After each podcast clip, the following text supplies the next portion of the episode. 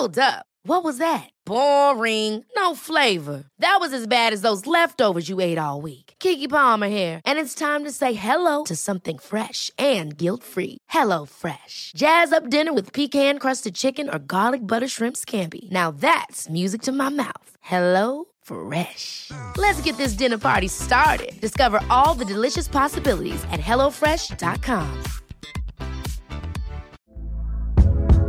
Hey there, it's Michelle Norris. I'm host of a podcast called Your Mama's Kitchen. When I travel, I'm usually looking for a way to find a taste of home when I'm not at home. And one of the things I love to do when I am at home is entertain. And Airbnb allows me to do that. When I was in California recently, I rented a house that had a great kitchen. And when we were sitting around the table, we we're all thinking, we're in someone else's house. Someone could be in all of our homes as well.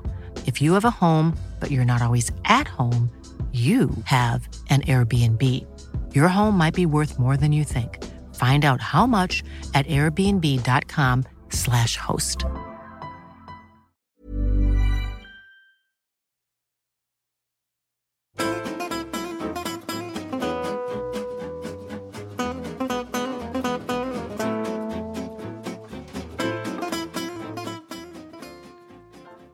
Ja, hej och välkomna till den här veckans eh, avsnitt av Avkast, Handbollspodden. Eh, det är jag, Emil Sjölin, som sitter bakom micken. Med mig har jag Josef Pujol. Vi kommer börja med att ringa ner till Thomas Axner. Eh, sen kommer vi ringa ut till Europa och snacka med Charlie Sjöstrand och Emil Berggren. Och så kommer vi runda av den här eh, podden med ett samtal med Jonas Kjellman där han går igenom eh, OS-kvalet eh, som kommer nu i helgen.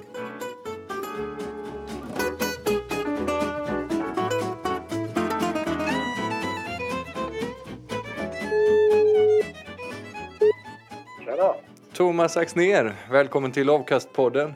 Tack för det, tack för det. Hej Thomas. Ansiktet utåt för den här podden. Ja, men jag tänkte det. Ni använder ju bara mig som artistnamn. Jag får ju aldrig vara med. Precis. Nej, men eh, trots att du inte får med i Avkastpodden så får du vara med och spela handboll har vi sett. Berätta lite, HK Farmen. HK Farmen, ja. Det är ett, ett ungt lag som eh, åkte ner i division 3 nu. Var i division 1 för två år sedan. Men eh, vi spelat den här säsongen bara egentligen eh, förstaårsjuniorer. Jag tror de är 97 resten 98. Och så har mött vuxna män i eh, alla matcher. Och så ville de ha dig där då? Jag såg någonstans att jag var 18 år eller 19 år äldre än den näst äldsta. Förutom målvakterna.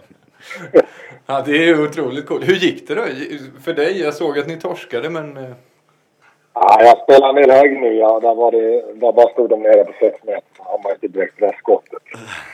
Det gick väl bättre när jag spelade på kanten men eh, jag ska inte säga att jag, jag lyfte dem inte några, till några större höjder. Nej, och man får väl eh, säga det att det är lite synd om dina resultat nu på sistone. Torsk då med Farmen och sen eh, i sista matchen torsk mot eh, Drott. Det var lite överraskande. Ja, det ser inte snyggt ut, det gör det inte. Men samtidigt, det, de där matcherna är mitt lag eh, absolut sämst på att hantera av alla. Det, vi hade någon jätteviktig träningsmatch i januariuppehållet där, där jag lyckades få tag på ett bra allsvenskt lag och åkte ner där till stryk, storstryk också. Men eh, jag är inte bra på det när de ska, ska massa saker. Sen coachar jag inte heller laget på, på, eh, på något sätt så att... Eh, eller jag gick runt med väldigt många spelare. Alla 16 var inne och sådär. Det spekulerades ju innan matchen att ni eventuellt skulle kunna ta ikapp 39 mål gentemot Alingsås. Men det var, det var inte riktigt nära. Nej, inte så nära. Nej, men jag, jag kollade resultatet. Vi hade 7-4 ledning tror jag mot Drott och då såg jag att Alingsås ledde med två. Då är det ju också... Då är det ju rätt så kört liksom. Ja. Ja, ja, men eh, vad heter det? Hur, hur gör man rent taktiskt när man går in i en sån match? Säger du då sen efter till spelarna att sk- skit i det här nu, glöm det? Eller skäller man på dem och säger ni måste höja er nu? Eller? Alltså jag tycker inte man kan skälla på ett lag om man själv eh, någonstans medverkar till underskattningen. Vi tränade jäkligt hårt hela förra veckan. Fyra tunga pass där benen var eh, rätt så stumma efteråt. Så att jag har inte heller liksom, jag har någonstans investerat lite fysisk träning för det som kommer nu. Istället för att kanske vara pigga där. Men det fanns ingen anledning. resultatmässigt så spelar det ju verkligen ingen roll för oss. Nej, men det är väl helt rimligt. Vi kan ju släppa bakåt och så titta framåt då. Ni kom ju trea i elitserien och fick då välja eh, lag som tredje lag och ni hade Malmö och Sävehof att välja på och ni valde Sävehof. Hur gick tankarna där? Ja, men som jag sa där i tv-sändningen, det känns ju inte som att det valet... Eh, det är inget roligt val att göra. Man får de som ingen har valt och så möter man, är man de enda, det enda laget som kan välja det högst rankade undvikna. Vi, vi funderade väldigt mycket på eh, Malmö. Det blir, det blir riktigt grisiga, skitiga matcher. Det är... Eh, Det är det mycket mer liksom runt omkring där som, som, eh, som tar fokus. Sävehof är ju väldigt likt Lugi tycker jag. Både som klubb och lag och upp och ner och hög högsta nivå. Eh, svänger lite i prestation. Någonstans så känns det som att vi eh, fan åker på en böter på någonstans också. Den får jag ta. Men eh, det känns som att eh, det motståndet eh, passar, oss, eh, passar oss lite bättre. Även om vi är medvetna om att det blir liksom väldigt tufft ändå.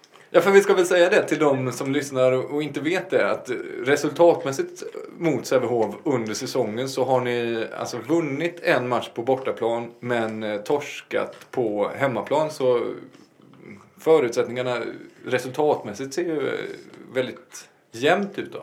Ja, men det känner jag också. Jag känner inte heller att eh, borta hemmaplan för de här lagen är, är superviktigt. Ystad, eller sen var det bra resultat på bortaplan också. Jag såg att de slog Ystad nyligen. Det är inget eh, dumt bortalag och samtidigt så har de ju inte heller en kokande hall eh, som eh, vi vann där. Vi känner att vi vann förra gången vi mötte en slutspel vann vi också bortamatchen. Så vi har... Det är hanterbart på något sätt, tror jag, för båda lagen. Apropå bortafacit Thomas, och nu förlorar ni ju visserligen mot Rott, eh, men ni har ju haft ett enormt bortafacit under hela våren egentligen. Vad är det, vad är det som har hänt? Ja, men jag tror lite det där med att, att uh, det passar oss att få slå lite underläge. Uh, och det gör man ju ofta på bortaplan. Och det har vi gjort. Jag tror vi vann, senast vi förlorade var den typ 10 december eller någonting i den stilen. Mm. Innan den här matchen mot Rott. Det har ju varit, eh, ja, det har varit otroligt faktiskt. Det är sju raka bortavinster. Men det passar oss ganska bra att spela på bortaplan. Vi har ju haft sämre start hemma även om vi har vunnit en del på slutet nu. Men vi har ju förlorat eh, Skövde, tappat poäng mot Rico. Eh, då, ja, Rico hemma. Vi har haft en del riktiga fadäser på hemmaplan faktiskt. Men generellt också så har ni, ni Lugi har ju haft en eh, en väldigt bra vår och har kommit väldigt starkt mot, mot slutet här och landade trea. Det trodde man ju inte kanske inför januariuppehållet. Vad är det du tycker att ni har utvecklat? Ja, för det första så har vi inte haft, vi har inte haft några skador sen, eh, sen januariuppehållet. Det har varit kanske någon enstaka spelare i någon match, men vi har inte haft några skador. Vi har kunnat gå runt på, på väldigt många spelare. Jag har kunnat köra, jag tycker många av de här yngre spelarna har tagit eh, som Otto Lagerqvist till exempel, vår mittsexa som spelade hela december när Jakob var borta. Liksom har lyft sig och klarar av det både framåt och bakåt. Vilket också ger oss en bredd att kunna ha, ha riktigt, eller ha förstauppställningen fräsch när matcherna avgörs. Det har gett oss eh, jäkligt mycket. Ta som Wittman Modig, och man kan lägga 35-40 minuter eh, och möta ett försvar som är trött. Det är en stor skillnad för honom och vad vi får ut av honom i de matcherna när han själv ska gå lite på knäna till exempel. Han har, han har ju en del att släpa på också. Ja, precis. Så har här Paradis till exempel, en spelare som jag nästan tycker kanske är en av de bäst, bästa tvåorna i elitserien bakåt som kommer in och, och gör det väldigt bra, avlastar Soran väldigt mycket i eh, försvarsspelet till exempel på det, på det bytet där. Mm. Eh, den eh, spelaren som du har eh, kanske hypat allra mest i Lugi, Hampus Gildenbäck, blev ju månadens spelare ändå när vi utsåg det i helgen. Har du någon kommentar på det? Ja, men jag tycker han har varit bra hela våren, eller hela säsongen egentligen, och även förra säsongen och säsongen innan dess. Det är, en, det är en spelare som är precis primetime i sin karriär nu. Uh, tycker det är lite märkligt att proffsmarknaden ser annorlunda ut, att en sån spelare inte får få chans i en högre liga eller en bättre liga.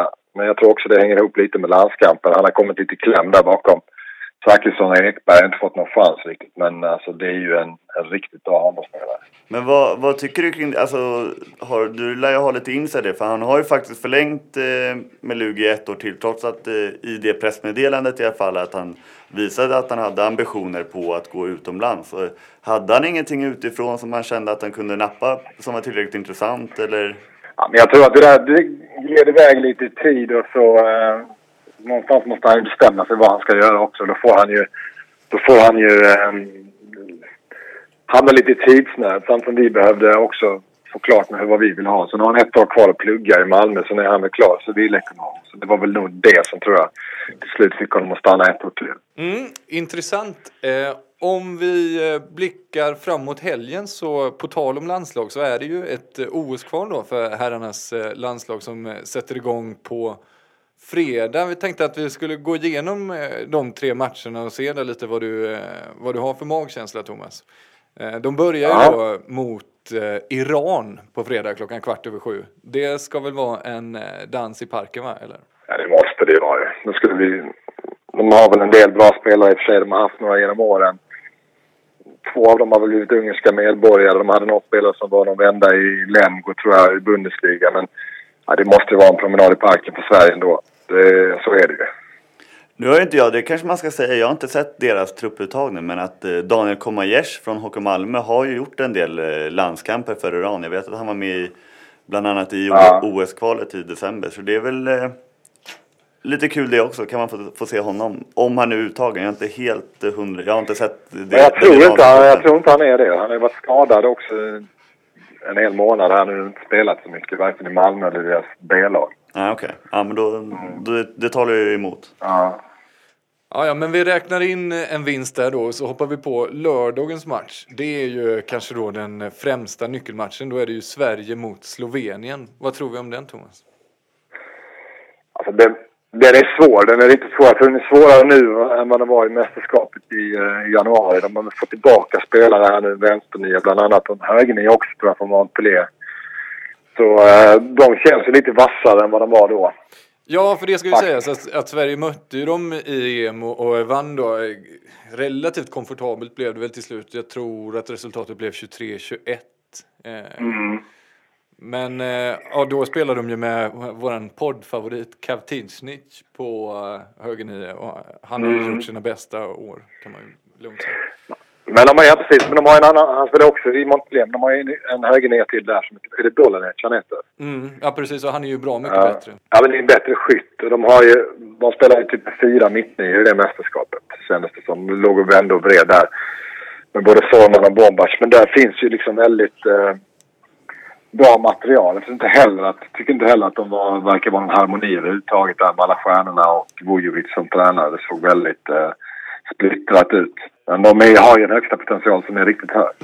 Ja, de fick ju inte ut så mycket av eh, kanske som har varit det senaste årets kanske hetaste spelare i Europa, Bombac.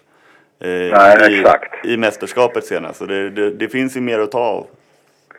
Men, det, men jag tror Vujovic, han, han har ju rätt stort ego och vill bestämma och jag tror inte han är en sån heller som bara delar med sig an, liksom, ansvar och, till en spelare som Bombac som behöver rätt fria tyglar. Han såg rätt hämmad ut tycker jag i det, i det, i det hela det mästerskapet. Mm. Inte alls ut det som man får ut sitt klubblag. Men vem har den som tränare nu? Det är väl fortfarande Vujovic. Ja, ja, han fick sitta kvar men då kan vi fortfarande hoppas att eh, Bombac har lite ja, för, för hårda tyglar nu. Ja, för han var ju riktigt bra mot Kiel exempelvis, så han verkar ju vara i form. Jo men det, han är ju en riktigt skön spelare.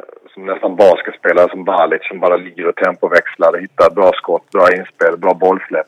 Det är ju en riktigt häftig spelare. Inte så kanske lätt att spela med men, men riktigt häftig. Ja men någon form av 50-50 läge då eller är det ändå lite för, för uh, tur för Sverige eller vad tror vi? Jag tror ändå det, det ska ju vara bra med biljetter sålda. Det är en stor arena. Det kommer vara bra tryck. Det är klart att Sverige har, har fördel av det. Och, även, om, och även om Slovenien är, är kanske bättre på pappret än vad det var senast tycker jag att Sverige eh, ska ha den matchen. Få tillbaka en del spelare också. Både Kim Andersson och Gottfridsson. Vi har en bättre liksom, bredd på nio meter nu än vad vi hade i det mästerskapet. Ja, och känslan är ju också faktiskt att trots att Slovenien är väldigt bra, att Sverige nästan alltid vinner. Eh, alltså Mattias Andersson är, är alltid magisk mot just Slovenien ja. av någon anledning. Precis. Men nu mötte de ett kval också inför mästerskapet där de spelade oavgjort borta och vann ganska enkelt hemma. Det passade oss ganska bra. Jag tror att försvarsspel eh, vinner den matchen i målvaktsspel. Mm. Och sen då på söndag, den eh, på pappret eh, absolut tuffaste uppgiften mot eh, Spanien då. Ja, precis. Då får man lite se vad, om Spanien har vunnit två matcher där eller inte. Mm. Ja, för Det det ska, man, det ska man väl tillägga då att de, de behöver ju alltså inte vinna gruppen utan det räcker ju att bli eh, en av de två främsta för att gå vidare. Det, det skulle ju vara intressant om nu Sverige förlorade mot Slovenien och Spanien redan var, var Klara, ja. Var klara. Eh, Ja. Ja, men då har ju Sverige alla möjligheter att slå Spanien också. Det blir ju en motivationsgrej där. Många spelare som, som eh, ska spela Champions League och ligaspel och så kanske inte heller liksom vill, vill repa lacken där i en sån match. Nej, och de har ju Spaniens lag. Det är ju några rutinerade herrar där som har varit med ett tag och de har dessutom vunnit allting. Det känns som att de, eh, de kan nog... Spännande scenario om Slovenien skulle slå Spanien däremot och vi slår Slovenien. Då kan det bli en riktigt häftig match. Ja, just det. Usch. Ja, det vågar man nästan inte tänka på. Men eh, det låter lite som på dig att du är försiktigt positiv till Sveriges chanser i alla fall. Ja, men med tanke på att man ändå har hemmaplansfördel och de matcherna som har gått tidigare i Malmö Arena, det är ju faktiskt Sveriges... Ja, det är en av Europas bästa arenor att spela handboll i. Jag minns eh, VM-slutspelet där med, med semifinalerna och, och, och de matcherna. Det var, det var riktigt bra tryck. Det kan, det kan bli häftigt faktiskt. Mm, härligt. Ska vi säga någonting om eh, vad heter det, de eh, fortsatta kvartsfinalerna, alltså de som inte ni spelar. Har du någon kommentar på, på läget där? Alltså att IFK Kristianstad slår RIK relativt komfortabelt har ju de flesta sagt. Håller du med om det? Det håller jag med om. Även om de generellt har haft svårt i, eh, i Lisebergshallen. Jag vet att de förlorade förra säsongen. Så tror jag ändå att det blir ganska komfortabelt. Utan Lipovac blir det svårt. Jag vet att han ska ta sitt gips här någon gång någonstans mitt i det här kvartsfinalspelet. Så får man väl se. Eller precis innan kanske. Hur lång tid han behöver för att få igång den där tummen igen. Men det känns ju som en nyckelspelare för RIK. De har inte alls kommit upp i den nivån. Framförallt inte bakåt. Mycket svårare att spela det här. Deras 5-1 också utan honom bak eh, som, som städare. Så det tror jag ändå... Nej, det tar, det tar, det tar Kristianstad i tre matcher. Det ska de göra. Eh, nästa möte är ju intressant på, på så sätt Alingsås-Guif där att eh, Alingsås som ju då kom tvåa i serien men haft en ganska tuff eh, alltså senaste 5-6 matcherna och Guif som har haft en ganska positiv trend det senaste. Vad, Ja. vad, hur tror du där? Jag, jag tycker den också känns öppen. Jag förstår att Alingsås valde dem när man, när man tittar på tidigare slutspel och, och även i år. Jag vet att de spelar väl en match där utan Berg också som de spelar oavgjort på bortaplan. Mm. Ehm, så att, eh, jag tror att de känner väl att det spelet passar dem lite bättre. Att det blir lite mer spring, lite mindre spelare att möta. Inte den där tunga fysiken som en del andra lag har. Och inte heller den prestigen kanske i derby mot Sävehof som de också kunde välja mellan. Så att, eh, jag, jag, jag fattar eh, valet. Samtidigt känns ju Guif som de har ett riktigt gött läge. Ehm, en säsong som eh, kulminerade med att de inte hade några pengar och allting var mer eller mindre uppgivet och spelarna går ner i lön och, och sen så, så har de bara allt att vinna. Och Istället för att eh, som tidigare år liksom haft pressen på sig att det år det ska hända. Så att de har ett gött slagläge och jag tycker inte alls det är någon, någon drömmotståndare i ett slutspel. Även om de kan dessutom få tillbaka Östlund i, i, i den här kvartsfinalserien och då har de ju två riktigt tunga skyttar och dessutom Ekman som är kanske en av de formstarkaste spelarna i elitserien. Fördel såklart för Alingsås i, eh, i målvaktspar. Tycker inte Guif har det målvaktsparet som, som de andra slutspelslagen har. Även om han tar mycket i nuläget där. Krantz. Mm. Är det det som eh, du tror fäller avgörandet då? Att Alingsås har bättre målvakter än Guif helt enkelt?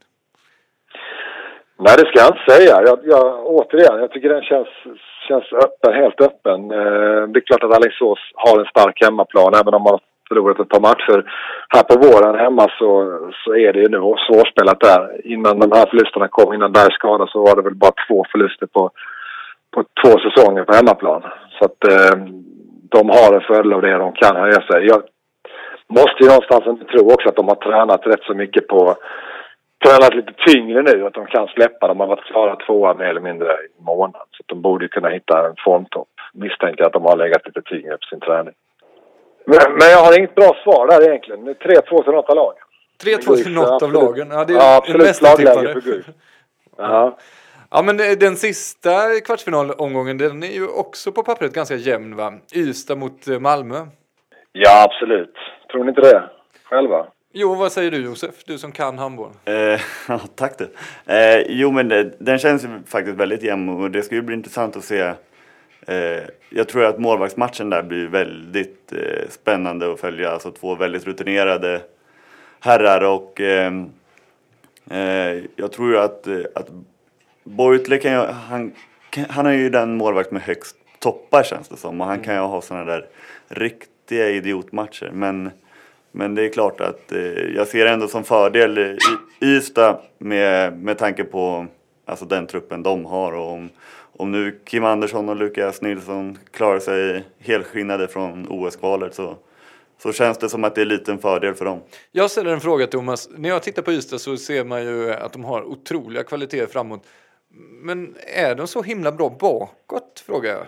Men de har ju en skada på, på han Hugosson som, som eh, spela trea bakåt. Eh, nuläget så är det ju bara Bagger kvar som är en naturlig trea. Borgstedt är borta. Eh, Kim har varit lite halvskadad här också. Det som Josef säger med OS-kvalet, det kan ju faktiskt vara eh, bli ett problem för, för Ystads IF för att de har två så centrala spelare där som ska spela i alla fall två riktigt tuffa matcher i det kvalet och sen tre dagar senare gå på, eh, gå på eh, kvartsfinalspelet. Jag tror de har fem, sex man som är borta med u laget också som ska, som ska spela kval här nu i, i helgen samtidigt som OS-kvalet går. Så att det, båda lagen är ju väldigt eh, skadedrabbade som det är och känsliga för skador. Malmö har ju en äcklig förstauppställning med mycket rutin och får slå lite underläge. Ja, det är klar skrällvarning för Malmö tycker jag. Samtidigt som de såklart är känsliga för skador, går runt på lite spelare. När vi mötte dem i Lund till exempel så, så spelar de med sju, åtta man hela matchen och det tror jag blir jäkligt tufft att göra i, i en match eller i en serie av fem matcher. Kommer det en sån där muskelbristning på någon av de äldre spelarna så har de inte så mycket att sätta in bakom där. Men den senaste matchen i Ystad, den blev lika, 28 lika tror jag. Mm, det stämmer. Ja, och nog med mer smak för Malmö. Så, ja, det, den, jag tycker nog nästan att kanske lite fördel Malmö där faktiskt. De är ju varandras motpoler på det sättet. När Malmö i, i princip då har en startplats och Ystad de senaste matcherna, de har ju nästan spelat med tredje uppställningen i, i slutet på många matcher. Det, de har ju en otrolig bredd å andra sidan. Ja, det har de, men samtidigt, den bredden är ju inte heller eh, kanske man vinner matcher på i, i ett slutspel. Ja, det kanske räcker mot Aranäs eller så. Men... Ja, men lite så. Jag, jag känner väl att skulle en skada på Kim eller Lukas, då blir det ju då blir det tufft för dem. Det var ju intressant, ändå en ganska stor skrällvarning för Malmö slänger vi ut där då. Ja, är Malmö hela så tror jag absolut att de kan slå eh, Ystad. Det tror jag. Ja, härligt. Thomas, har du något att tillägga innan vi eh, rundar av det här samtalet? Jag såg faktiskt en lång... Har vi, ska ni ha Sjöstrand med er idag eller? Ja, vi får väl se lite vilken, eh, vilken, eh, eh, Vilken form. han är i. För han ska ju ha då öl och korvätning med laget här på förmiddagen. Så vi får väl se. Högt efterlängtad öl med laget. Alltså han har ju gnällt på sin tränare mer eller mindre hela säsongen. Jag har ju spelat med den där killen i tre år. Han, var, han var bara en sån kille som man ville ha i sitt lag på innefotbollen. Han var bäst och kämpade mest. Eh, att han, att han tillåt, ja han kan säga det, han drack mest öl av alla också i, i laget. Så för, eh, någonstans, det där han snackade om att de inte får, eh, att de inte får eh, bowla och sådär. Det, det, jag, jag fattar det lite men jag såg ju deras match nu här mot Springe i, i eh, andra, ja de vann ju den när de har torskat en hel del och är på väg ner i tabellen så de får skärpa sig lite. Ja, det var ju lite varning på att han skulle få kicken där tränaren. Och ryktet säger ju Thomas att du har ett stående kontraktserbjudande nerifrån Minden. Ja, jag, jag har haft, två gånger har jag fått frågan att träna Minden. Och båda gångerna har det bara varit helt fel timing i, eh, i mitt liv då, så att säga. Men jag, jag ska träna Minden en gång. Det är absolut eh, klubben i mitt hjärta kan jag säga. Ja, spännande. Det var väl en snygg avslutning på den här podden. Ja, Tack för, eh, tack för idag Thomas. Vi hörs om eh, 8-9 veckor eller något nästa gång du ska vara med. vi hörs om åtta månader Josef. Ha det bra. Ja, hej. Hej.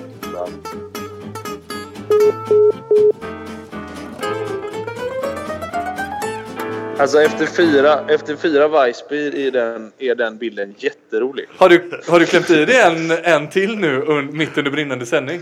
Ja, jag fick påfyllning under tiden jag pratade med er så kom det in en gubbe och fyllde på mitt glas här. Ja, härligt. Men då gör vi så här då. Hej och välkomna Charlie Sjöstrand från eh, en brinnande Weissbierfest i Tyskland och Emil Berggren från en inte lika brinnande handbollshall i Danmark. Hej! Ja.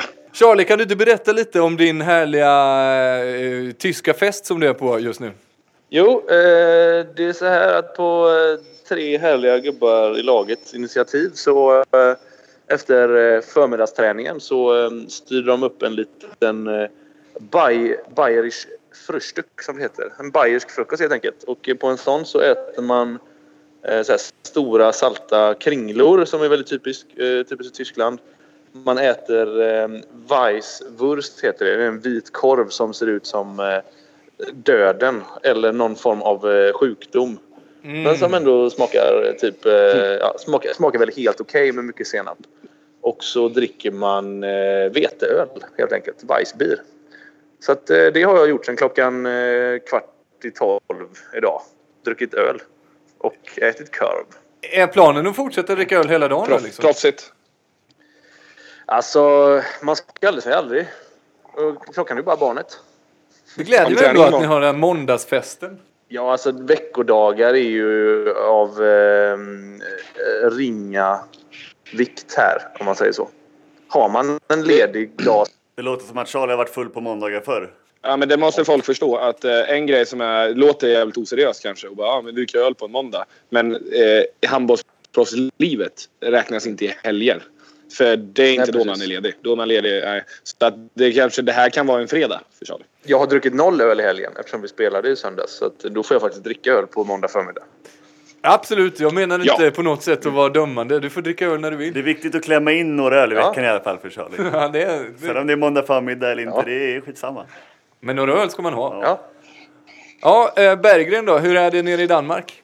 Det är molnigt och eh, det är inte speciellt lika mycket alkoholflöde. Men du har ju trots allt en eh, tv-debut att falla tillbaks på. Det glädjer dig väl ändå? Ja, det var kul. Det var, ehm, det var lite speciellt bara. För vad jag förstått så blev sändningen eh, kaosartad, som, vilket den inte brukar vara. Så, för det var saker och ting som inte funkade och folk som fick köra som inte skulle köra. Och, och så, eh, ehm, ja, det var stressigt och eh, jag tror Krille tyckte det var svårt att planera riktigt. För det. Men det var, det, det, blev, det var kul och jag tror att det blev ganska bra. Nej, du klär dig sidan i alla fall. Och enligt Charlie så var det bra Mm, innehåll det, det har ju, det, ja, ja, alla säger ju att, eh, att det är viktigt. Eller Emil pratar ju alltid om vad man har på sig. Så um, jo, jag hade på mig en sidentröja och den gick jättebra. För jag var senare ut på krogen också. Och jag märkte att både tjejer och killar kollade på mig som att den där killen, han har något på gång. Ja, jag tyckte, nu var det länge sedan jag såg dig face to face, men du såg ju väldigt tv-snygg ut var min första reaktion. Mm, det håller jag inte med jag om. fråga, va- vart, vart någonstans var du ute i Göteborg, Emil? Eh, jag var ute på Park Lane. Classic. Ja, och ja, då förstår jag att både tjejer och killar tittade på dig med Mm. beundrande, beundrande ögon. Ja. Eh, hörni, Det, det var för, ja, ja, ja. Hörni, hörni, hörni. Det som, anledningen till att du var i tv var ju för att eh, kommentera på eh, kvartsfinallottningen och berätta för oss andra som inte kan lika mycket om handboll hur de kommer sluta. Eftersom vi har lite fler tittare än det där tv-programmet, hoppas jag, eh, lyssnare ska vi väl kalla dem, så tycker jag väl ändå att det är värt att, eh, att ta det en vända till. Och nu har vi ju dessutom då adderat två experter i Pujol och Charlie Sjöstrand, så nu, nu kommer det ju säkert bli ännu bättre. Ja, pum- pumpa på Berggren. Jag pumpar på och så säger jag så här då. Eh, vi börjar med den eh, på pappret ojämnaste. Eh, IFK Kristianstad mot Reberslid IK. Eh, Berge som är varm i kläderna. Berätta för oss. Ja, utan Mario Lipovac så är det ett val som jag tror många lag hade gjort. Och att få Kristianstad däremot är ett lag som ingen hade velat haft. Eh, det var, kändes som att sista omgången var lite ett krig att inte få möta Kristianstad. Nitlotten drog RIK och jag tror hela handbolls-Sverige utom möjligtvis eh, Rickard Lönn som skrev någon grej på Twitter att eh, de ska försöka ge dem en match. Att de, de är... Alla är väl eniga att det här tar Kristianstad i tre raka. Men en grej som de kanske inte har tänkt på, men som eh, ju Charlie Sjöstrand har skvallrat om, det är ju att Björn Iverland nu är tillbaks från sin skidsemester i Colorado Aspen. Har eh, Ola Lindgren inte koll på det, Charlie, eller vad, vad är anledningen till att de ändå väljer RIK? Alltså, eh, nu blev jag lite skraj här för eh, Börna gillar inte när man pratar om honom i offentliga sammanhang. Så att eh, jag skulle gärna vilja skynda på till nästa, nästa kvartsfinalserie. Då gör vi det. Då skyndar vi på till den och så säger vi Allingsås HK mot Guif. Eh, Josef Pujol, du har ju mött båda de här lagen i år. Hur tror du att det går? Ja, jag har ju mött alla lag i år. Men eh, framförallt Alingsås och Guif har jag mött. Bra spaning, bra spaning! Ja, eh, Bra Emil! Vilken jävla övergång! Ja, tack. Jag, jag övar mycket på det här i veckorna mellan Och inspelningarna. handboll! Handboll är ju något som du känner till, Josef. men... Nej, de, eh, det ska faktiskt bli väldigt spännande för det är ju trots allt eh, tvåan mot eh, åttan och det, på förhand om man, så borde ju det vara ganska eh, självklart vilka som går vidare men på senare tid så känns det som att Alingsås har kanske har vacklat lite. De saknar Darj i, i försvaret som är ute med en korsbandsskada. Och eh, Guif ser relativt heta ut faktiskt. Och eh, om snart kommer jag också Viktor Östlund tillbaka. Eh, sägs det enligt eh, Emil Bergen. Och, eh, Enligt Viktor själv. Ja, så att eh, det ska bli eh, jättespännande matcher faktiskt. Och det trodde man ju kanske inte på förhand att, att eh, knappt att Guif skulle ta sig till slutspel och sen att de skulle vara ganska, inte favorit, för det kan jag, får jag nog ändå hålla Alingsås som, men eh, att de har, det är lite skrälläge. Berggren, du vet alltså att Östlund är tillbaks. Berätta.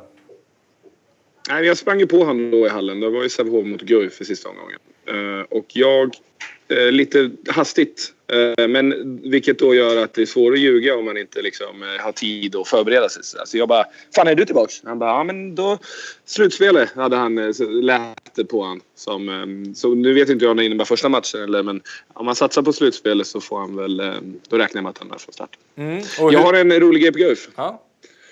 Eh, när det började bli lite dåligt med ekonomi där och eh, strax innan faktiskt så ehm, det går rykten om, som jag har fått bekräftat från olika håll här nu. Det, det är väldigt skojiga träningar där.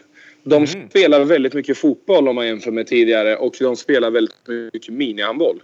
Det är inte sådär... Jag tror att om, om en studiegrupp skulle komma och säga hur tränar man i Guif just nu och så överraskar de kille. Då tror jag de skulle bli... De skulle inte ha så många övningar att ta med sig därifrån. Eh, med det sagt så har ju Guif också, som Josef var inne på, de har ju sett lite bättre ut på slutet. Eh, nu förlorade de sist, men de har ju spelat bra och de har verkligen varit bättre än folk trodde. Så det kanske är ett, eh, i alla fall ett kortsiktigt koncept som många borde testa. Fotboll och mini, eh, Fotboll. minihandboll alltså. Ja. Och eh, förra veckan så efterlyste Charlie bowling och öl. Det, det är alltså, Mm. gillar inte att träna de här gubbarna. Avkastpodden har en eh, tydlig profil mot eh, hur vi vill att träningarna ska se ut. Okej, eh, smaka på den här radioövergången då. Nästa kvartsfinal är Lugi mot Sävehof. Och Sävehof har ju du spelat i, Emil Berggren. Jo, jättebra. Snyggt. Och jag har också mött Lugi. Ja, just det. Någon gång. va? Eh, ja, nej men den är, om vi ska gå helt och hållet på form eh, och så. Så Lugi har ju sett jättebra ut här nu. Plus Lugi. Eh, Savova har ju varit lite svajiga över hela säsongen. Eh, ytterligare ett plus Lugi. Och så de har lite bredare trupp. De har lite mer fysik. Eh, ehm, nej, jag, jag, det överväger ganska mycket till Lugi men jag hoppas ju att matchen i alla fall går till fem så att vi får en spännande nerv där. Och Sävehof är ju ett lag som faktiskt kan. De slog Ystad borta och um, uh, tätt på Malmö. Malmö som ändå gått ganska bra nu uh, sista tiden. Så, så jag, ehm, det är inte omöjligt att de tar några matcher där faktiskt. Jag hoppas att de kan skrälla hela vägen nu och gå till semifinal. Där kan ju faktiskt bli ganska intressant för att varken Lugi eller Sävehof, som jag har mött båda de två i år, det är ju att de, eh, inget av dem är ju sån här hemma, alltså de är inte, har De är inte banken hemma liksom. Nej, precis. Så att, eh, och nu det senaste har ju Lugi eh, mer varit banken borta där de har, ja, förutom Drott då, så har de inte förlorat sedan i december på bortaplan.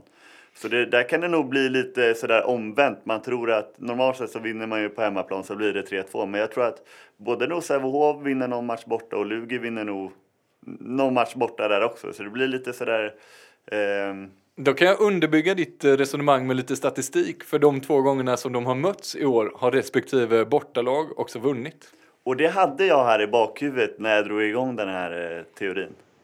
Du är inte bara magkänsla, du är också. Ja. Och, och då kan jag lägga till på det. det detta till trots att eh, eh, båda de här matcherna förgick, de spelades i mellandagarna.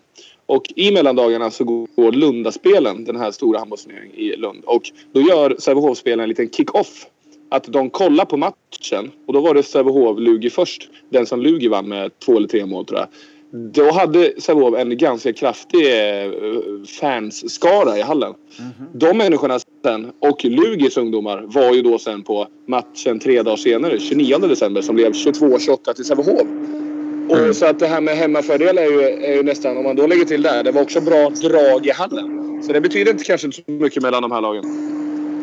Intressant. Eh, nu har jag ingen Vilka radio... jävla spaningar! Ja, nu har jag ingen radioövergång utan vi bara så här pang på sista fjärde kvartsfinalen. Jag har, då har jag en. Ja. Fråga om någon har varit i Ystad.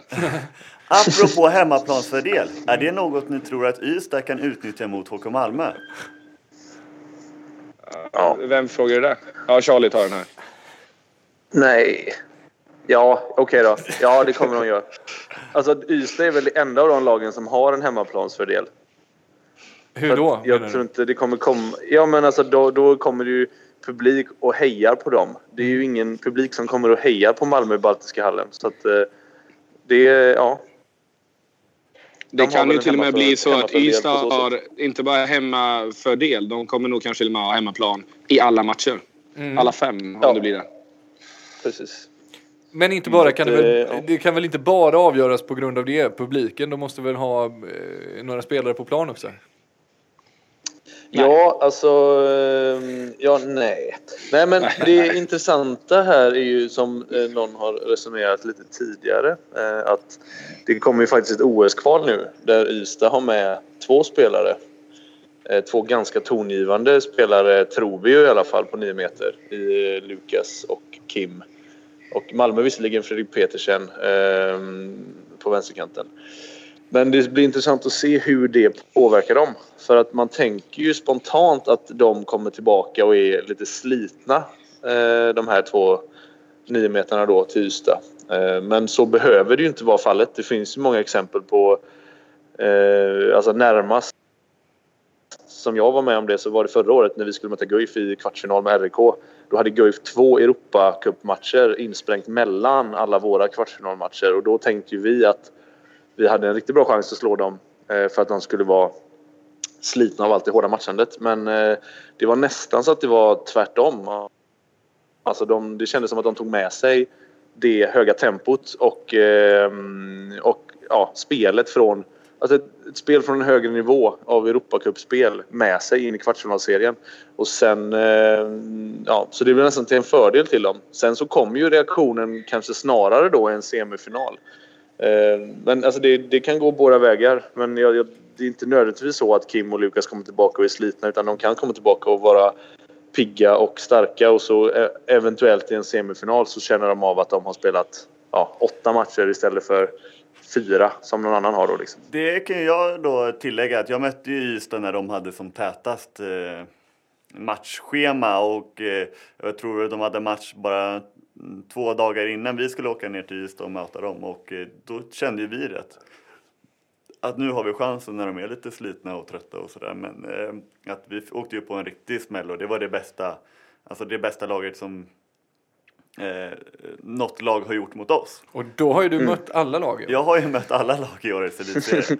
eh, och eh, Ja. vet du det, alltså där, och då, vi åkte på en riktig snyting alltså. Och eh, Mm. de hade verkligen spelat med ett, eh, som du säger, ett, ett högre tempo än, än eh, alla andra lag som jag har mött. Vilket är alla Mm. lag. På tal om snyting.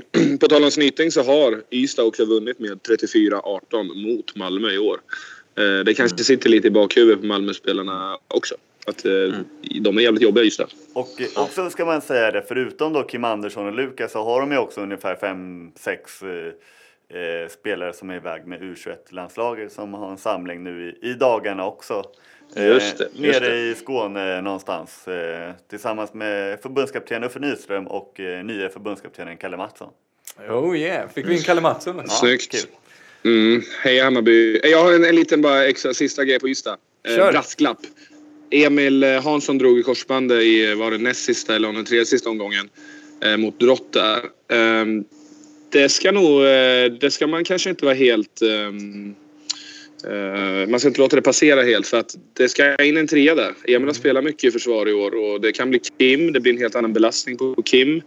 Eh, de måste hitta den konstellationen också för annars, de är väldigt duktiga linje just linje mitt spelet i Malmö är nog faktiskt det bästa, bland det bästa i serien. Och eh, så där måste Ystad stressa och vara lite snabba. På en sån där jävla Mm. reklamgrej på golvet. Alltså var det ju han drog sitt eh, korsband Hansson. Man skulle ju bli galen som spelare om det händer en. Varför har inte det skrikits mer om att de, eh, de måste bort de där jävla reklamgrejerna på golvet? Eh, ja, var det, alltså, är det 100% säkert? På? Jag, kom, jag såg incidenten men Nej. jag tänkte inte på det. Jag, ja. Jo men jag såg lite kommentarer om det. det på, på Twitter. Jag har inte sett eh, sekvensen men att det var ett gnäll på det och att eh, om det nu var sjukgymnasten i i Ystad som då, eh, han gick ut och dundrade ganska hårt i, antar jag, Ystad Allehanda gällande just de här reklamskyltarna.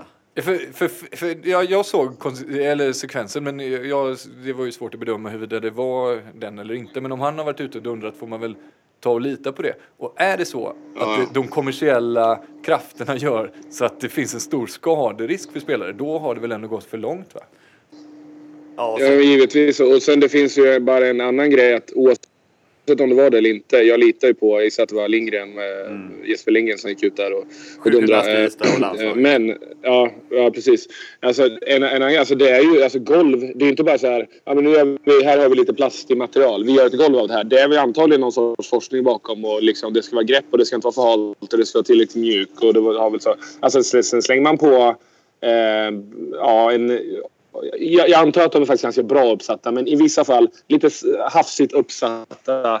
Liksom ett helt annat material på ett golv. Det kan ju inte vara speciellt smart eller optimalt på något sätt faktiskt. det som framförallt är det är att jag tror att utan att riktigt ha på fötterna, men jag tror inte att det går igenom någon, att man skulle ju kunna kolla dem i alla fall. Alltså de sätts ju upp av, av frivilliga som hjälper till i de olika föreningarna.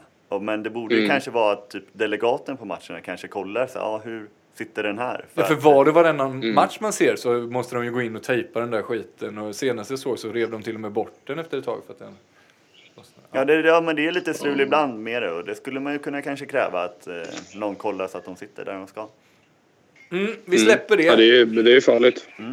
Vi släpper det och så säger vi grattis Boden till elitserieplatsen. Ja, grattis, grattis. Det är ju kul. Men, Men- Eh, nu, nu, alltså, nu kommer jag som sura farbrorn här då. Men eh, ja, alltså, jättekul för Boden. Tänker inte ta något ifrån deras insats. Men Lite grann. Eh, lite grann, nej. Men, men alltså, jag tycker att det är lite konstigt eh, den här grejen. Först då så tar Boden in Teresa Utkovic. Eh, som, ja, hon säger att hon inte har spelat handboll på fem år men det har ju bevisats att hon har spelat handboll ja, för två år sedan eller tre år sedan. Eller något sånt där.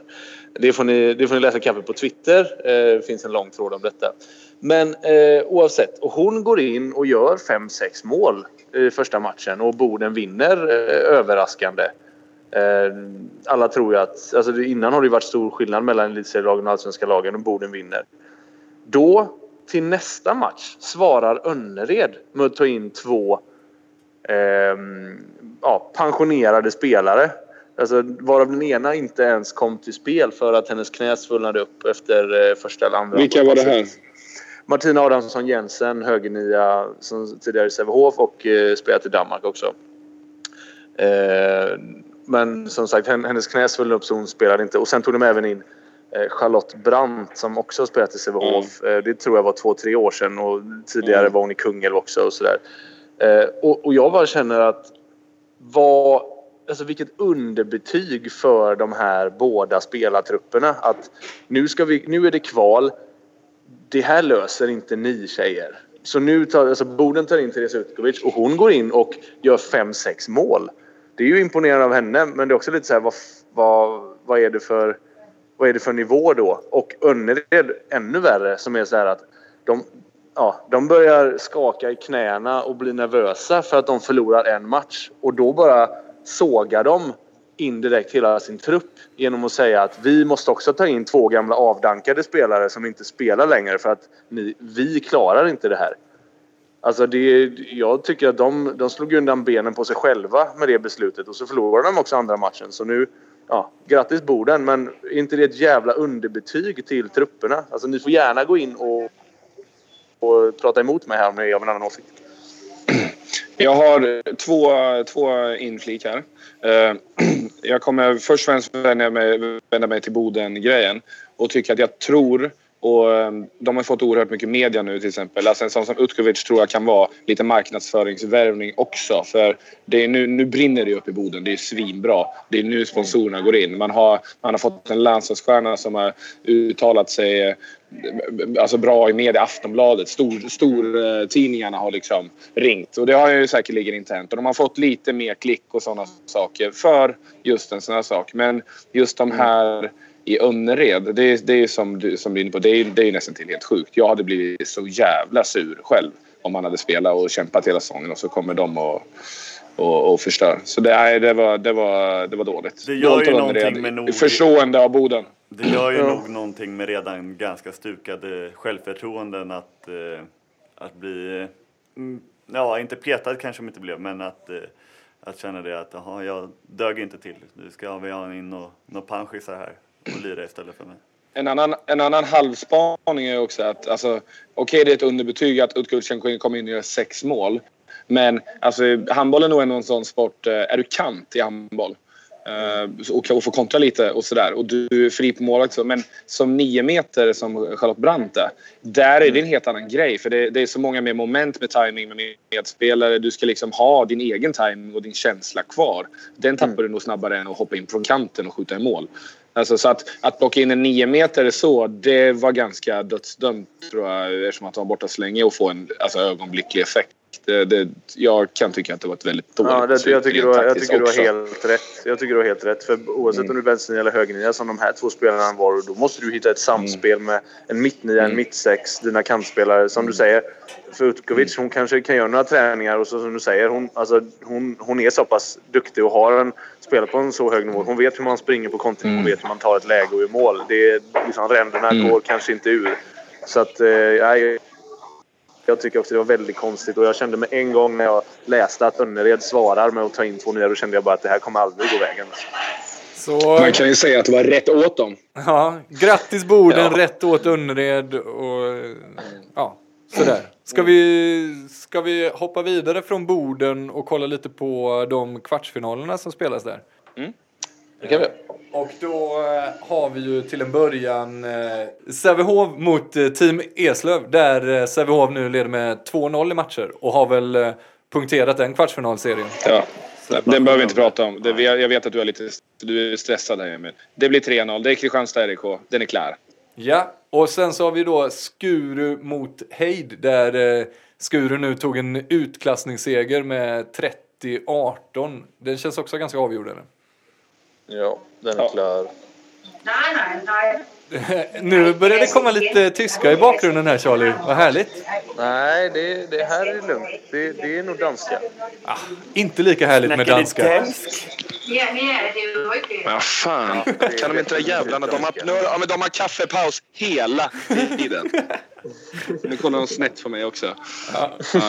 De kanske snappade upp din uh, ilska där. Ja, ja det är faktiskt Konstigt, helt... de, eh, konstigt att de förstår svenska i Danmark. Ja, fan. Jag, var det inte bara, åh var det inte han med sidentröjan på tv i helgen? den där snygga killen i sidentröja va? Ja. Ja, har du, Ja, har jag du sidentröjan på dig idag igen? Nej, men jag, ser, jag sitter ändå med en Ålborg-tröja, men det är inte därför de känner igen mig. Det är han med sidentröjan från Ja, ja. Det är, ju- det är ju så, har man en så snygg ja. sidentröja så har man ju den gärna ofta. Och har man då varit i Göteborg då finns det ju ingen anledning att byta sen när man är i Ålborg. Den klarar två dagar. Nej, nej, nej, nej, nej, nej. Kör bara. Okej, eh, sen så har vi då eh, Västerås-Irsta mot eh, Skövde HF. Också 2-0 i matcher där. Vad säger vi om den? Ja, nej men det är väl, det är väl eh, möjlighet till en skräll där. Så är det ju. Skövde var ju till och med favoriter inför, inför den här serien. Eh, Västerås började med att ta borta matchen och sen eh, hemmamatchen. Det var bara med två sist va? Så den Men har tätat till sig Skövde, hur lite. kunde Skövde vara favoriter? För Västerås kom ju före dem i tabellen. Ja, jag vet inte. Jag, kollade bara oddsen inför första matchen och det kändes verkligen som att, um, om att Skövde var... Nej, det kanske var i hemmaplansfördelen. kanske var egenskap av hemmaplan, det. Ja. Ja, det var, ja, det, den, den var i alla fall oerhört jämn i mina ögon innan. Jag tror vi till och med sa det i, i podden innan. Så att, eh, nej. Men nu är det väl slagläge Västerås. Det är väl inte... Ja, det lär väl bli 3-0. Jag tror att det mentala blir, kan ju bli ganska stort om man som Skövde har 2-0 emot sig och sen en, ännu en till Ja. bortamatch. Alltså då brukar det vackla där. Är det sant? Eh, Det är alltså tufft att få 2-0 i eh, baken. Det är vad vi tar med oss. Och Skövde har förlorat de fem senaste matcherna tror jag vi tar med oss också. Oj, det tar vi verkligen med. Ja. Ja, och sen så går vi då vidare till den eh, på pappret verkligen roligaste och mest spännande kvartsfinalen. Det vill säga den mellan H65 Hör och Lugi. Där det numera då står 1-1 i matcher efter en eh, jämn match senast som gick till förlängning till och med. Vad tror vi om den Josef?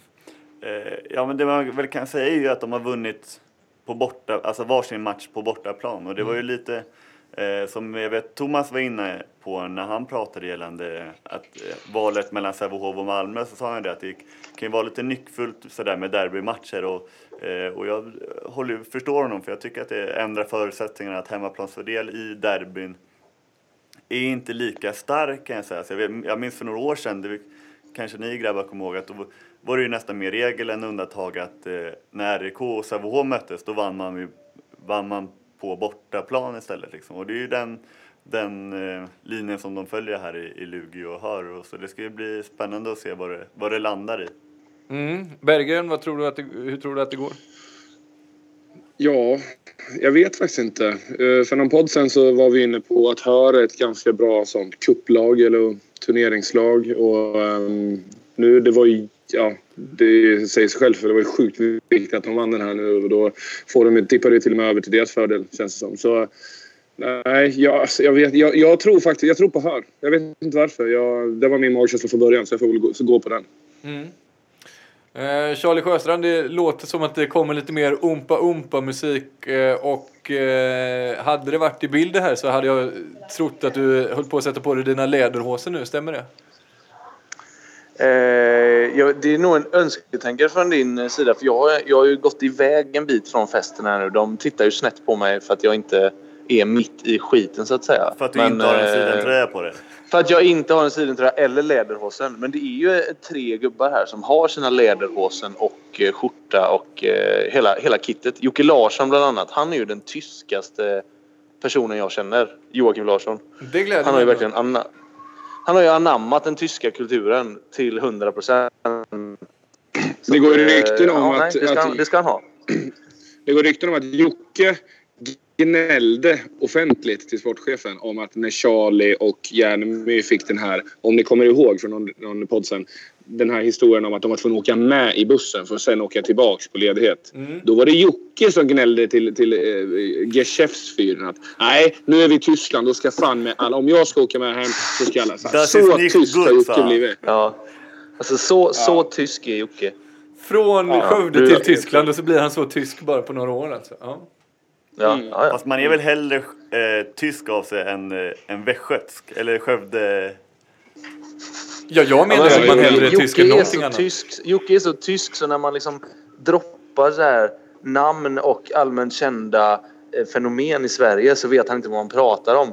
Eh, han, han berättade för mig att eh, Bedda, eh, Fredrik Larsson, han spelade i, i Gummersbach så var det en gatumusikant där han bodde som var så jävla lik Kalle Moreus. Så varje gång Bedda gick förbi, varje gång Bedda gick förbi honom så tog han en bild och skickade till Jocke och bara ah, nu står Kalle Moreus här igen. Och Jocke bara ha ha ha. vem fan är Kalle ändå. Han, nej, han har ingen aning vem det är. Alltså, han, han, Han har lämnat, han, liksom, han, är, han är tre, två, kanske två veckor på ett år max är han i Sverige och då är han i sommarstugan där, de, där han inte ens har internet. Så att han kunde lika gärna varit någon annanstans på jorden. Uh, så Mm. att han är... Ja, Jag han, har han är förlorad för oss svenskar. historien på Kalle Moraeus. Den är så sjuk så att den inte ens lämpar sig i den här podden. Oj, Ja, Jag har träning om fyra och en halv minut. ja men då säger vi tack och adjö. tack så mycket grabbar för... Grabbar kan jag inte säga, det lät för konstigt. Grabbarna! Grabbarna! Tack så mycket för den här veckan kropparna. Nu kommer gubbarna med kylväskan här. Jag måste dra omedelbart nu. Kör! Hej! Hej, hej, hej. Ja, Hej, hej! Hej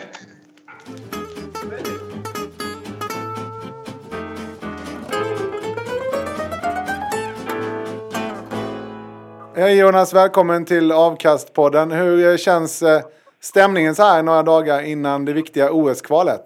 Eh, nej, men det känns väl bra. Det känns att vi är samlat här så att, eh, det, det, det känns bra. Det är, för, för min del så har det slut på fighter. Jag har tyvärr inte hunnit prata så mycket och inget annat möte än så länge. Men eh, alla är på plats i alla fall. Så att, det är bra dagar. Vi, ni har ju tre matcher då. Vi har precis pratat med Thomas Axner här tidigare om matcherna och vi sorterar ut eh, eh, Iran som en ganska säker vinst. Är det farligt att göra det eller? Mm, nej, men alltså jag vet inte. Tittar man på spelarna tittar på platser så. Eller så är det väl favorit givetvis. Men som sagt, många gånger så... Så är det inte på pappret utan det är på planen det avgörs. Och, um, jag har för tillfället inte någon information om, om Iran och vet hur de spelar och eh, vilka som spelar. Så att eh, det är lite svårt att, att säga faktiskt. Men det är klart att um, om vi ska vi ta oss lite ett så måste vi först och främst vinna mot, eh, mot, mot Iran. Så att um, det är klart att, att en vinst mot dem är viktigt. Men vilken, eh, vilken eh, nivå tror du att de håller om du bara gissar sådär efter, med din eh, breda erfarenhet? Skulle de liksom skulle de klara sig i elitserien eller allsvenskan eller vad snackar vi? Alltså som sagt, jag har aldrig sett dem spela faktiskt. Aldrig. Aldrig. Jag vet, jag tror att det är någon från... Jag tror det är någon spelare från Montpellier, någon vänsternia. Jag vet inte vad han heter. Det är den enda spelare jag känner till. Eh, Så att resten har ingen aning om. Jag vet inte om de spelar 6-0 för en man. Mm, inte en susning alltså. Så att, ehm, jag vet, ja, de var väl i final mot um, Qatar i asiatiska mästerskapen där. Så att eh, helt... Eller vad ska man säga? Jättedåliga är de ju säkert inte utan eh, de var väl säkert bra. Vi får hoppas att eh, videoredigerarna har bättre koll och att ni då om några Ja, dagar det får vi verkligen hoppas. Det får vi verkligen hoppas. Eh, Men de slår de Växjö HF då? Ja, det gör de säkert. Alltså, som sagt, jag har dålig koll på Växjö HF faktiskt också och, eh, och iranska landslaget. Men eh, de står säkert Växjö HF, ja. Vi släpper den matchen då och så går vi vidare till lördagens drabbning som vi då eh, sorterar in under eh, epitetet nyckelmatch. Där möter ni ju då Mm. Slovenien och de utgår jag ifrån att du har lite bättre koll på. Dels för att ni mötte dem nyligen och dels för att Mm. du eh, spelar i samma klubblag som deras storstjärna Bombac. Jajamän. Vad, vad har vi att säga om Bombac? Eh, Axner kallar honom för en Balic-liknande basketspelare eller så. Ja, alltså det, det var, var handbollsspelare fantastiskt bra. Han var ju... Ja, fast för mina ögon så var han ju lättast i våra lag fram till jul i alla fall. Och spelade en fantastisk handboll. Var, spelade fram, gjorde mål, sköt, genombrott, straffar. Han gjorde allt. Alltså var i, en fantastisk form. Nu efter EM så har det inte varit lika, lika bra. Men, men som sagt, de där grabbarna där nere från eh, Balkan, de, de kan vända på det snabbt. Alltså, så att, eh, det gäller att passa sig. Det är, en- det är en bra handbollsspelare. Alltså. Ja, för han är ju en riktigt bra handbollsspelare, men han var ju inte så bra när ni mötte dem i EM. Va? Ni vann eh, till slut med två mål och han tror jag stannade på en pyts själv och sådär. Ja. Ja, det var lite konstigt. Han var ändå, som jag sa, han var ändå i fantastisk form alltså i seger då innan de samlades med honom. Det var lite förvånande att han inte spelade mer faktiskt. Men eh, för min del får han gärna stanna på bänken. Så det har jag ingenting emot. Men du som är, spelar i samma klubblag, man brukar ju ha lite veta vad olika spelare inte gillar och sådär. Har du någonting som du kan hetsa eh, Bombards på så han blir tjurig? Nej, inte hetsa. Han gillar inte stryk, så det gör han inte. Han får på mycket stryk så gillar han inte. Han har inte riktigt den kroppen heller att ta emot mycket stryk. Så att eh, ligger man hårt på honom och jobbar på kropp hela tiden med honom så, så har han, har han det tyngre. Bra att kunna veta en sån grej. Han har ju då en ganska, ja men en, en jävligt rolig spelstil att titta på. Han tempoväxlar från nästan stillastående till eh, riktigt högt tempo. Senaste matcherna som jag har sett dig i ditt klubblag, då har du nästan en liknande tempoväxling. Ni har någon övergång och så får du bollen där med en mittsexa. Du står nästan still då i några sekunder innan du gör ditt val. Eh, kan du inte berätta lite eh, om den? Nej, men det, alltså, det är sådana spelval som vi har i laget. Liksom, och det är olika kombinationer som vi har och eh, ja, det är så pass mycket som man ska tänka på så det gäller att se vad man ska göra. Det är helt, det är helt och hållet på vad, vad motståndaren gör. Så gör man en vanlig enkel övergång och mitt, eller vänstern springer över och jag ska spela till exempel så går det helt på om kantspringaren spelar upp, springer upp och ska ta bort mig eller om tvåan går upp eller om de ligger nere. Så det är därför man avvaktar lite och ser vad försvararna gör. Sen utifrån det så gör man tempoutväxlingen och eh, spelvalen. Det känns som att eh, din roll i landslaget har utvecklats också lite grann mot att mer och mer bli en eh, ledarroll i takt med att du blir äldre. Stämmer det? Och det stäm, stämmer det också att det känns ja. som att du har, tycker det är lite roligare nu igen än på ett tag? Ja, men alltså som jag sa, det har, det har varit mycket, mycket fram och tillbaka här de senaste åren. Liksom, och så här, och nu ska man titta på det så klart att eh, man är inne på de äldre och lite rutin har man och man försöker hjälpa till så mycket man kan. Och, ja, sen om det nu har blivit mer då så är det bara skoj. Om jag kan tillföra med någonting som kan hjälpa laget så är jag bara, jag är bara glad. Det är därför jag är med också Och vad tror du då slutligen om Slovenien? Kommer ni vinna eller? Nej, men de har ju tillbaka, de har ju tillbaka någon spelare där. Han han då, som är fantastiskt bra på Montpellier och ja, jag tror att nyckeln kommer bli att eh, jag tror att försvaret har, kommer ha rätt så bra koll på dem, eh, tror jag. Det anfallsspelet, liksom om då de går ut med sånt här utblockerat och sådana hade det är enorma problem med Eh, I EM när de gjorde det var ju typ man-man nästan och kom ingen vart och hade ett antal tekniska fel och det är någonting som, som vi måste titta på eh, helt enkelt och försöka lösa så bra som möjligt inför matchen på det hoppas vi verkligen att ni gör. För sen på söndagen då, då stundar ju ett eh, riktigt eh, världsklasslag i Spanien. Eh, mm. Då ni möter det som du brukar kalla för spanjackerna. Vad tror vi om den mm. matchen? Ja, det är ett av världens bästa handbollslag och ja, de tvåa i EM liksom och senast här nu. Så att, eh, vad ska man säga, det är världsspelare på alla positioner och det gäller verkligen att vara vaken om man ska ha någon chans mot då som jag brukar säga. Eh, det är ett bra lag och bra målvakter, bra försvar, bra, bra anfall. Hej, jag Ryan Reynolds. At Mint Mobile, we like to do the opposite of what Big Wireless does. They charge you a lot, we charge you a little. So naturally, when they announced they'd be raising their prices due to inflation, we decided to deflate our prices due to not hating you. That's right. We're cutting the price of Mint Unlimited from $30 a month to just $15 a month. Give it a try at mintmobile.com slash switch. $45 up front for three months plus taxes and fees. Promoting for new customers for limited time. Unlimited more than 40 gigabytes per month. Slows. Full terms at mintmobile.com. Ever catch yourself eating the same flavorless dinner three days in a row?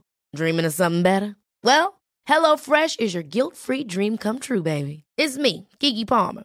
Let's wake up those taste buds with hot, juicy pecan crusted chicken or garlic butter shrimp scampi.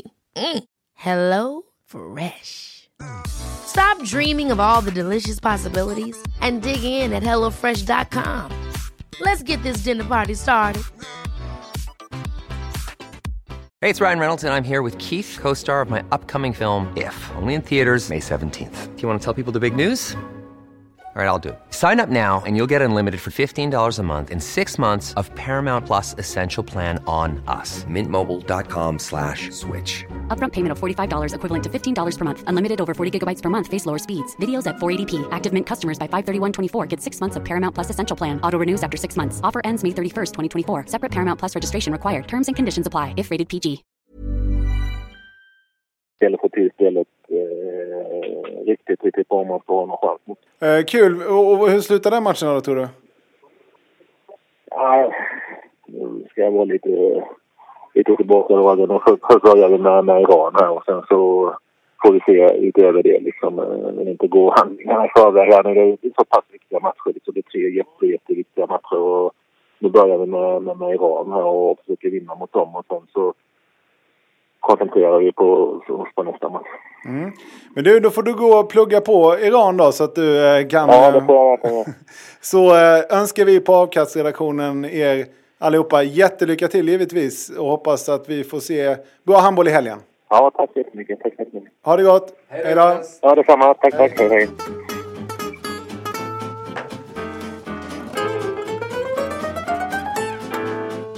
Tack för att ni lyssnade och eh, tack till vår sponsor iPlay som nu har en app ute som ni kan ladda ner allihopa. Jag ska också passa på att eh, lyfta fram vårt samarbete med handbollskanalen.se. Eh, gå in på deras sajt. De skriver initierat och mycket om handboll. Ha det bra så hörs vi nästa vecka. Hej!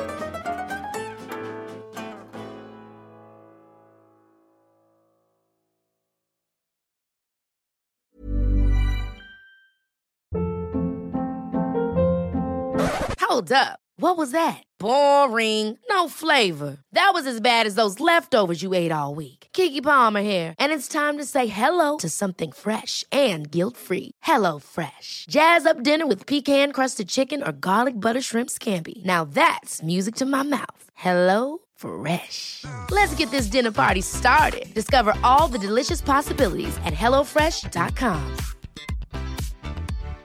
When you make decisions for your company, you look for the no brainers. And if you have a lot of mailing to do, stamps.com is the ultimate no brainer. It streamlines your processes to make your business more efficient, which makes you less busy. Mail checks, invoices, legal documents, and everything you need to keep your business running with stamps.com. Seamlessly connect with every major marketplace and shopping cart. Schedule package pickups and see your cheapest and fastest shipping options from different carriers with rates up to 89% off USPS and UPS rates. And with the stamps.com mobile app, you can take care of mailing and shipping wherever you are. Make the same no-brainer decision as over 1 million other businesses with stamps.com. Sign up with code program for a 4-week trial plus free postage and a free digital scale. No long-term commitments or contracts. That's stamps.com. Code program.